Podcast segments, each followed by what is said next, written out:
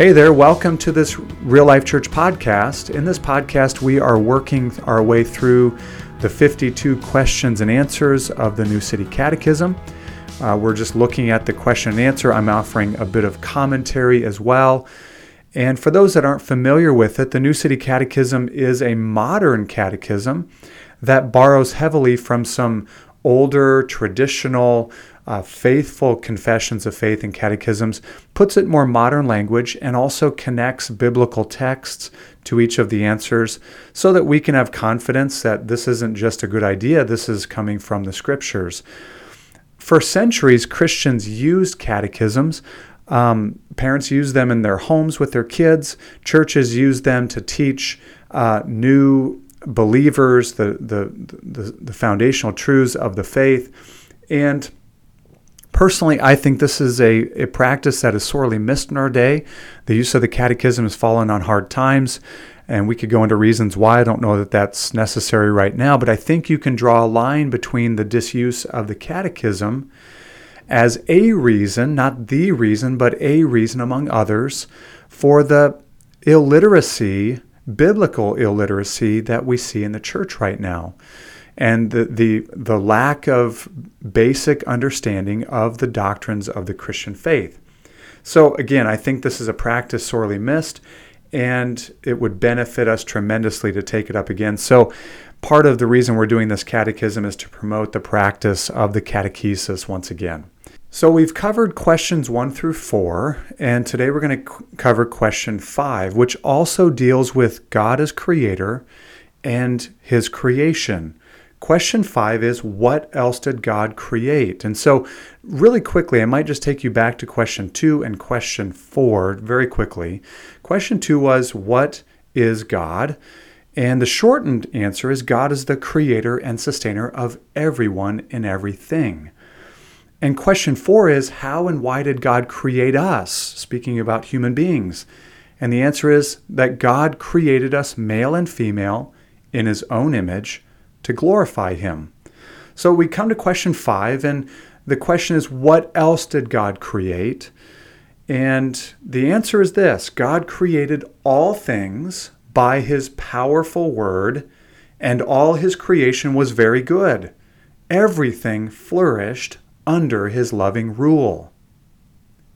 In Colossians 1:16, referring to Christ who is God, the, the eternal Son of God, Listen to the exhaustive language to describe God in his work in creation. It says this For by him all things were created, in heaven and on earth, visible and invisible, whether thrones or dominions or rulers or authorities, all things were created through him and for him. In creation, we get a glimpse of the goodness, power, wisdom, and majesty of God in the things that he made. John Calvin described the world as a mirror of divinity, not because the world is God, but because it reflects the divine nature of God in the things that he has made. Think about all that God has made. All the things in the earth, from the massive Himalaya mountains with its towering Mount Everest to the smallest subatomic particles you cannot see with the naked eye. God made all of it living things and non living things. God made all of it. Everything on planet Earth was created by God. But also everything in the heavens or beyond the earth. Think about the vastness of the universe. It's absolutely staggering. Planet Earth belongs to the Milky Way galaxy.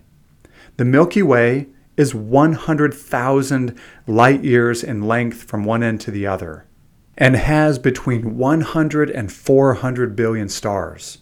And the Milky Way is a tiny galaxy compared to others.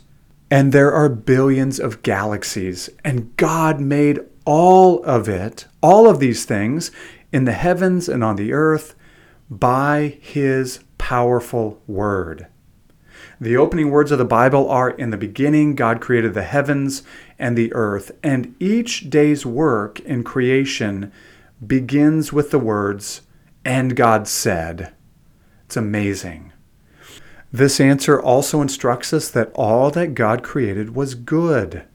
Of course, we know that sin entered the world and death and the curse entered through sin.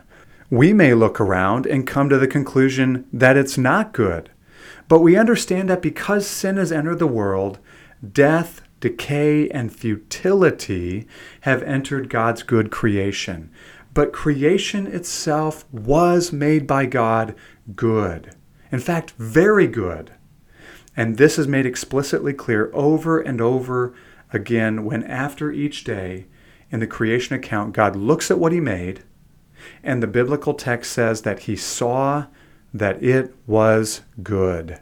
After the sixth day, after God created man in His own image, He looked at all that He made, and behold, it was very good. And even though we look around and we see how sin has infected the world through and through, we see the effects of sin everywhere in death and decay and futility. We have the hope that Christ will come again. And when Christ comes again, the world itself will be renewed.